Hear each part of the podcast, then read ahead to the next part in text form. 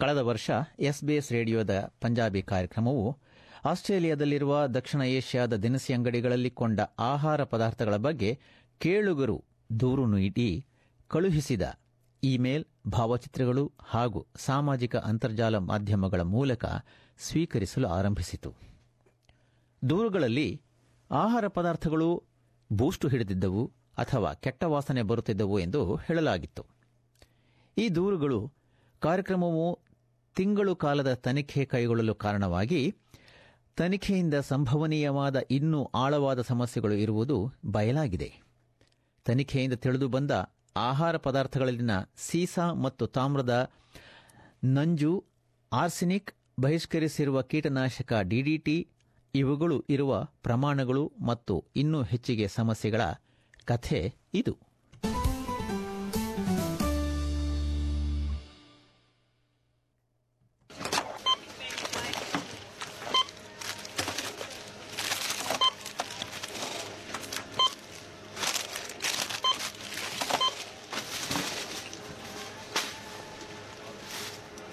ಪೊಟ್ಟಣಗಳಲ್ಲಿ ಇರುವ ಆಹಾರ ಪದಾರ್ಥ ಕೊಳೆತಿದ್ದರೆ ಅಥವಾ ಹಾನಿಗೆ ಒಳಗಾಗಿದ್ದರೆ ಕೊಂಡವರು ಬಹುಶಃ ಅದನ್ನು ಎಸೆದು ಬಿಡುತ್ತಾರೆ.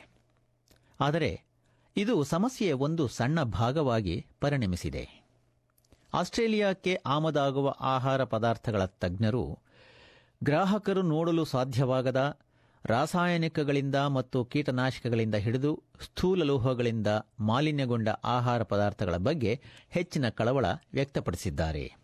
ಅವರು ಹೇಳುವುದು, ಜಾಗತೀಕರಣದ ಅರ್ಥವೆಂದರೆ ಆಸ್ಟ್ರೇಲಿಯಾದಲ್ಲಿ ಆಹಾರ ಸುರಕ್ಷತೆಯ ಮಟ್ಟಗಳಿದ್ದರೂ ಕೆಲವು ಆಮದು ಮಾಡಿಕೊಂಡ ಪದಾರ್ಥಗಳು ಅವುಗಳನ್ನು ಕಳುಹಿಸಿದ ದೇಶಗಳಲ್ಲಿ ಆಸ್ಟ್ರೇಲಿಯಾದಷ್ಟೇ ಬಿಗಿಯಾದ ಮಟ್ಟಗಳನ್ನು ಎದುರಿಸುವುದಿಲ್ಲವೆಂದು.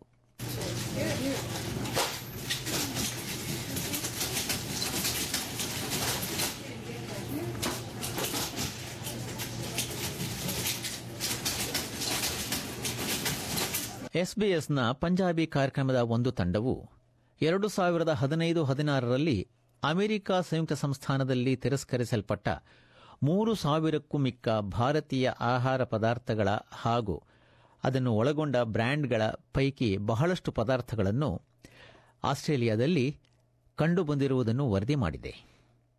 The US food and drug administration ಆ ಆಹಾರ ಪದಾರ್ಥಗಳನ್ನು ಕೀಟನಾಶಕಗಳು, ಸರಿಯಾದ ಚೀಟಿಗಳಿಲ್ಲದ ಸ್ಯಾಲ್ಮೊನೆಲ್ಲಾ, ಮೆಲಮೈನ್ ಅಂಶಗಳಿಂದಾಗಿ ತಿರಸ್ಕರಿಸಿದ್ದರೆ ಕೆಲವನ್ನು ಕೊಳಕಾದ, ಕೊಳತಂತೆ ಕಾಣುತ್ತಿರುವ ಮತ್ತು ವಿಷಪೂರಿತ ಮತ್ತು ಹಾನಿಕಾರಕ ಕಾರಣಗಳಿಗಾಗಿ ತಿರಸ್ಕರಿಸಲಾಗಿದೆ.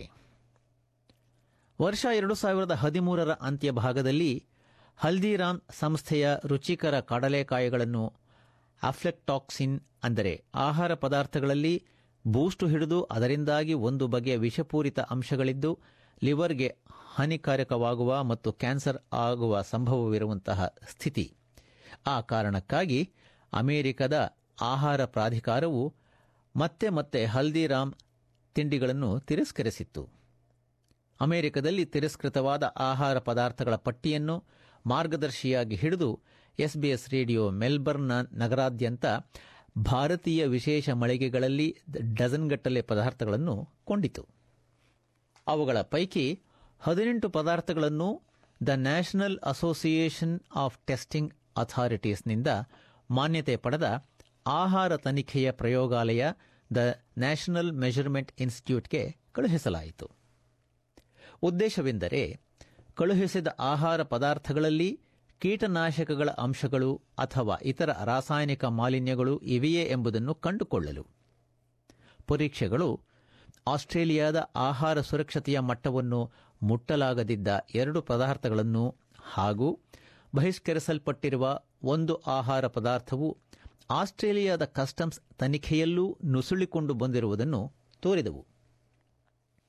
ಎಸ್ಬಿಎಸ್ ತನಿಖೆಯಿಂದಾಗಿ ಕೊಹಿನೂರ್ ಬಾಸುಮತಿ ಅಕ್ಕಿಯಲ್ಲಿ ಆಸ್ಟ್ರೇಲಿಯಾದಲ್ಲಿ ಅನುಮತಿ ನೀಡದ ಬ್ಯುಪ್ರೋಫೆಸಿನ್ ಎಂಬ ಕೀಟನಾಶಕ ಇರುವುದು ತಿಳಿದುಬಂದಿದೆ.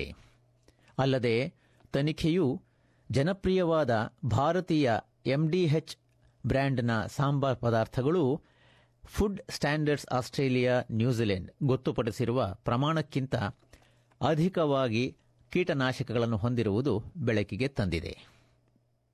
ಕ್ಯಾನ್ಸರ್ ಉಂಟು ಮಾಡುವ ಅಡಿಕೆಯ ಆಮದನ್ನು ಆಸ್ಟ್ರೇಲಿಯಾದಲ್ಲಿ ಬಹಿಷ್ಕರಿಸಿದ್ದರೂ ಮೆಲ್ಬರ್ನ್ನ ದಕ್ಷಿಣ ಏಷ್ಯಾ ಮಳಿಗೆಗಳಲ್ಲಿ ಸುಲಭವಾಗಿ ಅವುಗಳನ್ನು ಕೊಳ್ಳಬಹುದು.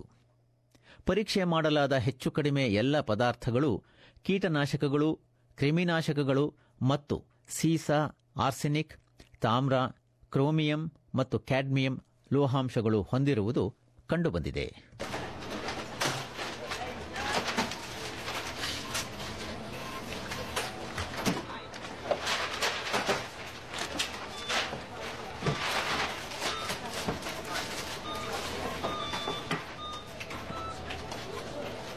ಅಮೆರಿಕವು ಎಂಡಿಎಚ್ ಸಂಸ್ಥೆಯ ಭಾರತೀಯ ಸಾಂಬಾರ ಪದಾರ್ಥಗಳನ್ನು ಮತ್ತೆ ಮತ್ತೆ ತಿರಸ್ಕರಿಸಿದೆ.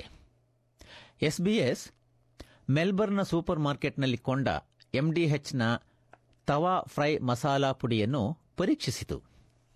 ಪರೀಕ್ಷೆಯಿಂದಾಗಿ ಪುಡಿಯು ಪ್ರತಿ ಕಿಲೋಗ್ರಾಂನಲ್ಲಿ ಪಾಯಿಂಟ್ ಎರಡು ಎರಡು ಮಿಲಿಗ್ರಾಂನಷ್ಟು ಕಾರ್ಬೆಂಡಾಜಿನಿಯಂ ಎಂಬ ಫಂಗಿಸೈಡ್ ಅಂದರೆ ಶಿಲೀಂಧ್ರನಾಶಕವನ್ನು, ಅಂದರೆ ಫುಡ್ ಸ್ಟ್ಯಾಂಡರ್ಡ್ಸ್ ನಿಗದಿಪಡಿಸಿರುವ ಸೀಮಿತ ಮಟ್ಟಕ್ಕಿಂತ ಎರಡು ಪಟ್ಟು ಇರುವುದು ಬಯಲಾಗಿದೆ. ಅದೇ ಪುಡಿಯು ಒಂದು ಕಿಲೋಗ್ರಾಮಿಗೆ ಪಾಯಿಂಟ್ ಸೊನ್ನೆ ಆರು ಆರು ಮಿಲಿಗ್ರಾಂನಷ್ಟು ಇಮಿಡಾಕ್ಲೋರೋಪಿಡ್ ಎಂಬ ಕೀಟನಾಶಕವು ಫುಡ್ ಸ್ಟ್ಯಾಂಡರ್ಡ್ಸ್ ನಿಗದಿಪಡಿಸಿರುವ ಮಟ್ಟಕ್ಕಿಂತ ಹೆಚ್ಚಿಗೆ ಇರುವುದು ಕಂಡುಬಂದಿದೆ. ಮೊನಾಶ್ ಯೂನಿವರ್ಸಿಟಿಯ Australian centre for human health risk ಅಸೆಸ್ಮೆಂಟ್ನ ನಿರ್ದೇಶಕ ಪ್ರೊಫೆಸರ್ ಬ್ರಯಾನ್ ಪ್ರೆಸ್ಲಿ ಅವರು ಸಾಂಬಾರ ಪದಾರ್ಥವು ಆಸ್ಟ್ರೇಲಿಯಾದ ನಿಗದಿತ ಮಟ್ಟವನ್ನು ಮುಟ್ಟುವಲ್ಲಿ ವಿಫಲವಾಯಿತು ಎಂದು ಖಚಿತಗೊಳಿಸಿದ್ದಾರೆ. When I checked the uh, the current uh, maximum residue limits in Australian regulations, the levels that uh, you showed me in that data were slightly above that, mm. so they would not be compliant. Uh, I doubt very much whether there would be a, uh, a health effect associated with those levels because they're only marginally higher than the uh, than the M R L. Uh, but they they would not be compliant, put it that way. M D Hನ tawa fry masala ಹಾಗೂ Nestle ಅವರ ಉತ್ಪನ್ನ ಸೆರೆಲ್ಯಾಕ್ ಆಮದುದಾರರು ಆಮದುದಾರರು ಸ್ಪಷ್ಟವಾಗಿ ಪದಾರ್ಥವನ್ನು ಗುರುತಿಸುವ ಚೀಟಿ ಲಗತ್ತಿಸಬೇಕಾದ ಅಗತ್ಯವನ್ನು ಮುಟ್ಟುವಲ್ಲಿ ವಿಫಲಗೊಂಡಿದೆ ಎಂದು ಎಸ್ಬಿಎಸ್ ಕಂಡುಹಿಡಿದಿದೆ. ಕಡೆ ಪಕ್ಷ ಮೂರು ಪದಾರ್ಥಗಳಲ್ಲಿರುವ ತಾಮ್ರ ಮತ್ತು ಸೀಸದ ಮಟ್ಟಗಳು ನ್ಯಾಷನಲ್ ಮೆಜರ್ಮೆಂಟ್ ಇನ್ಸ್ಟಿಟ್ಯೂಟ್ನ ಫಲಿತಾಂಶಗಳಿಂದ ತಜ್ಞರಿಗೆ ಕಳವಳ ಉಂಟುಮಾಡುವ ಮಟ್ಟದಲ್ಲಿ ಇರುವುದು ತಿಳಿದುಬಂದಿದೆ. ಆ ಮೂರು ಪದಾರ್ಥಗಳೆಂದರೆ ಭಾರತದಲ್ಲಿ ತಯಾರಾದ ಬೆಳೆಯುವ ಮಕ್ಕಳಿಗೆ ನೀಡುವ ಹಾಲಿನ ಪುಡಿ ಕಾಂಪ್ಲಾನ್, ಪಾಕಿಸ್ತಾನದ ಇಂಡಸ್ ಬಾಸುಮತಿ ಅಕ್ಕಿ ಮತ್ತು ವೆರ್ಕಾ ತುಪ್ಪ. ವೆರ್ಕಾ ತುಪ್ಪವನ್ನು ದಕ್ಷಿಣ ಏಷ್ಯನರು ತಮ್ಮ ದಿನನಿತ್ಯದ ಅಡಿಗೆಯಲ್ಲಿ ಬಳಸುತ್ತಾರೆ.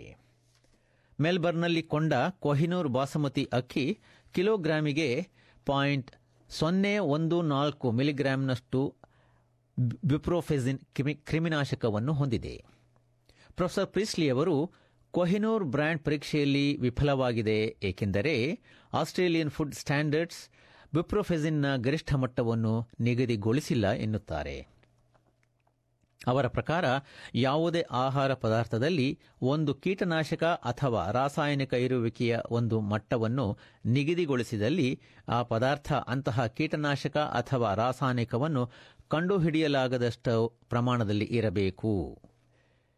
ಕೊಹಿನೂರ್ ಬಾಸುಮತಿ ಅಕ್ಕಿಯ ಆಸ್ಟ್ರೇಲಿಯಾದಲ್ಲಿ ಆಮದುಗಾರ ಆರ್ ಕೆ ಇಂಟರ್ನ್ಯಾಷನಲ್ ಈ ವಿಷಯದಲ್ಲಿ ಹೇಳಿಕೆ ನೀಡಲು ನಿರಾಕರಿಸಿದ್ದಾರೆ. ವರ್ಕಾ ತುಪ್ಪದ ಮೇಲೆ ನಡೆಸಿದ ಪ್ರಯೋಗಾಲಯದ ಪರೀಕ್ಷೆಯು ಕ್ಯಾನ್ಸರ್ ಉಂಟುಮಾಡುವ ಕೀಟನಾಶಕ ಡಿಡಿಟಿಯ ಬಹುಶಃ ಅಂಶವೂ ಇರುವುದನ್ನು ಕಂಡುಹಿಡಿದಿದೆ. ಆದರೆ ಇರುವ ಪ್ರಮಾಣ ಆಸ್ಟ್ರೇಲಿಯಾದ ಫುಡ್ ಸೇಫ್ಟಿ ಸ್ಟ್ಯಾಂಡರ್ಡ್ಸ್ ಒಪ್ಪಿಕೊಳ್ಳುವ ಮಟ್ಟದ ಒಳಗೆ ಇದೆ ಎಂದು ಪರೀಕ್ಷೆ ತಿಳಿಸಿದೆ. ಹಾಗಾದರೂ ಎಸ್ಬಿಎಸ್ ಮಾತನಾಡಿಸಿದ ಕೆಲವು ತಜ್ಞರು ಸಣ್ಣ ಪ್ರಮಾಣದಲ್ಲೂ ಡಿಡಿಟಿ ಸೇವೆಯು ಸೇವನೆಯು ಅಪಾಯಕಾರಿ ಎಂದು ಹೇಳಿದ್ದಾರೆ. ಪ್ರೊಫೆಸರ್ ಕೊಹೆನ್ ಅವರು ಡಿಡಿಟಿ ತರಹದ ರಾಸಾಯನಿಕಗಳು ದೀರ್ಘಕಾಲದವರೆಗೂ ಇದ್ದು ಮಾನವರಲ್ಲಿ ತಲೆಮಾರುಗಳವರೆಗೆ ಉಳಿದಿರುತ್ತದೆ. ಅಂದರೆ ಗರ್ಭಿಣಿ ತಾಯಂದಿರು ತಮ್ಮ ಹುಟ್ಟದಿರುವ ಶಿಶುವಿಗೆ ರಾಸಾಯನಿಕವನ್ನು ನೀಡಬಹುದು ಎಂದನ್ನುತ್ತಾರೆ. Well, it's a really a big concern for children because lead causes learning difficulties. Um, lead has a, a whole range of toxic effects on the body, and these are increasingly recognized. ಭಾರತದ ವರ್ಕಾ co-op ಸಂಸ್ಥೆ ತನ್ನ ಉತ್ಪನ್ನದಲ್ಲಿನ DDT ಅಂಶದ ಬಗ್ಗೆ ಹೇಳಿಕೆ ನೀಡಲು ನಿರಾಕರಿಸಿದ್ದಲ್ಲದೆ ತಮ್ಮ ಉತ್ಪನ್ನ ತುಪ್ಪವು ಆಸ್ಟ್ರೇಲಿಯಾದ ಮತ್ತು ಭಾರತದ ನಿಗದಿ ಮಟ್ಟವನ್ನು ಕಾಯ್ದುಕೊಂಡಿದೆ ಎಂದು ಮಾತ್ರ ಹೇಳಿದೆ. ಎಸ್ಬಿಎಸ್ ಭಾರತದಲ್ಲಿ ಹೈನ್ಸ್ ಸಂಸ್ಥೆ ತಯಾರಿಸಿರುವ ಜನಪ್ರಿಯವಾಗಿರುವ ಮಕ್ಕಳಿಗೆ ನೀಡುವ ಪಾನೀಯದ ಪುಡಿ ಕಾಂಪ್ಲಾನ್ ಕೂಡ ಪರೀಕ್ಷೆಗೆ ಒಳಪಡಿಸಿತು. ಫಲಿತಾಂಶವು ಪ್ರತಿ ಕಿಲೋಗ್ರಾಂನಲ್ಲಿ ಪಾಯಿಂಟ್ ಒನ್ ಒಂದು ಎರಡು ಮಿಲಿಗ್ರಾಂನಷ್ಟು ಸೀಸ ಇರುವುದನ್ನು ತೋರಿದೆ. ಆಸ್ಟ್ರೇಲಿಯಾದಲ್ಲಿ ಸಿರಿಯಲ್ಗಳಲ್ಲಿ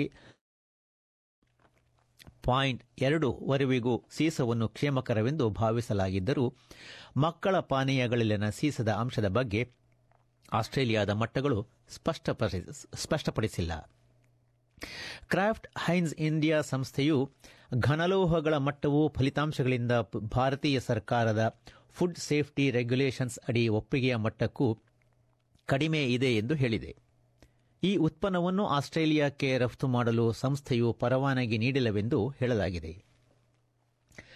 ಸಿಎಸ್ಐಆರ್ಒನಲ್ಲಿ ಆಹಾರ ವಿಜ್ಞಾನಿಯಾಗಿ ಹದಿನೇಳು ವರ್ಷಗಳ ಕಾಲ ಕೆಲಸ ಮಾಡಿರುವ ಡಾ ಕಮಲ್ಜಿತ್ ಸಿಂಗ್ ವಿಲ್ಖು ಅವರು ವಿದ್ಯಮಾನಗಳ ಬಗ್ಗೆ ಕಳವಳ ವ್ಯಕ್ತಪಡಿಸಿದ್ದಾರೆ. ಇತ್ತೀಚೆಗೆ ಕೇಂದ್ರ ಸರ್ಕಾರದಿಂದ ಮಾನ್ಯತೆಗೊಂಡ ಪ್ರಯೋಗಾಲಯದಲ್ಲಿ ಅವರು ಆಮದುಗೊಂಡ ಆಹಾರ ಪದಾರ್ಥಗಳನ್ನು ಪರೀಕ್ಷಿಸಿದ್ದಾರೆ. The level of those uh, chemicals is way too high. Uh, even you can feel or you can smell, you can taste. This is my personal experience as well. So uh, this is quite an alarming situation for uh, um, most of the uh, products which is coming from India w- with the uh, pesticide and uh, insecticide uh, levels or the residues. ಪರೀಕ್ಷೆಯಲ್ಲಿ ಪರೀಕ್ಷಿಸಲಾದ ಎಲ್ಲ ಆಹಾರ ಪದಾರ್ಥಗಳನ್ನು ಆಸ್ಟ್ರೇಲಿಯಾದಲ್ಲಿ ಕಡಿಮೆ ಅಪಾಯದ ಪದಾರ್ಥಗಳೆಂದು ವರ್ಗೀಕರಿಸಲಾಗಿದೆ ಅಥವಾ ಗಮನದಲ್ಲಿ ಇಟ್ಟಿರಬೇಕಾದ ಆಹಾರ ಪದಾರ್ಥಗಳೆಂದು ವರ್ಗೀಕರಿಸಲಾಗಿದೆ. ಉಪಯೋಗಿಸುವ ಭೂಮಿಯ ಅಧ್ಯಯನಕಾರ ಆಂಥನಿ ಅಮಿಸ್ ರವರು ಆಸ್ಟ್ರೇಲಿಯಾದ ಅಧಿಕಾರಿಗಳು ಕೇವಲ ಸಣ್ಣ ಪ್ರಮಾಣವನ್ನು ಪರೀಕ್ಷಿಸುತ್ತಾರೆಂದು ಹೇಳುತ್ತಾರೆ. About five percent of the food products that come into Australia are actually uh, are tested f- for pesticides by the quarantine service. That, that leaves a pretty big margin of, of, of, of stuff that, that can come in that no one's really sure. That's ninety-five percent of whatever's coming th- through the country isn't tested at all. The Department of Agriculture and Water Resources ಗಮನಿಸಬೇಕಾದಂತಹ ಆಹಾರ ಪದಾರ್ಥಗಳ ಪೈಕಿ ಕೇವಲ ಶೇಕಡ ಐದರಷ್ಟು ಮಾತ್ರ ಆಮದಾಗುವ ಸ್ಥಳದಲ್ಲಿ ಪರೀಕ್ಷೆಗೆ ಒಳಪಡುವ ಸಾಧ್ಯತೆ ಎಂದು ಒಪ್ಪಿಕೊಳ್ಳುತ್ತದೆ. ಆಮದಾಗುವ ಶೇಕಡ ತೊಂಬತ್ತೆಂಟರಷ್ಟು ಪದಾರ್ಥಗಳು ಆಸ್ಟ್ರೇಲಿಯಾದ ಗುಣಮಟ್ಟವನ್ನು ಕಾಯ್ದುಕೊಂಡಿರುತ್ತವೆ ಎಂದು ಇಲಾಖೆಯು ಹೇಳಿದೆ. ಇದುವರೆಗೂ ಆಸ್ಟ್ರೇಲಿಯಾದ ದಕ್ಷಿಣ ಏಷ್ಯಾ ದಿನಸಿ ಅಂಗಡಿಗಳಲ್ಲಿ ದೊರಕುವ ಆಹಾರ ಪದಾರ್ಥಗಳ ಬಗ್ಗೆ ಪಂಜಾಬಿ ಕಾರ್ಯಕ್ರಮ ಕೈಗೊಂಡ ತನಿಖೆ ವರದಿಯ ಸುದ್ದಿ ಚಿತ್ರಣವೊಂದನ್ನು ಕೇಳುತ್ತಿದ್ದೀರಿ.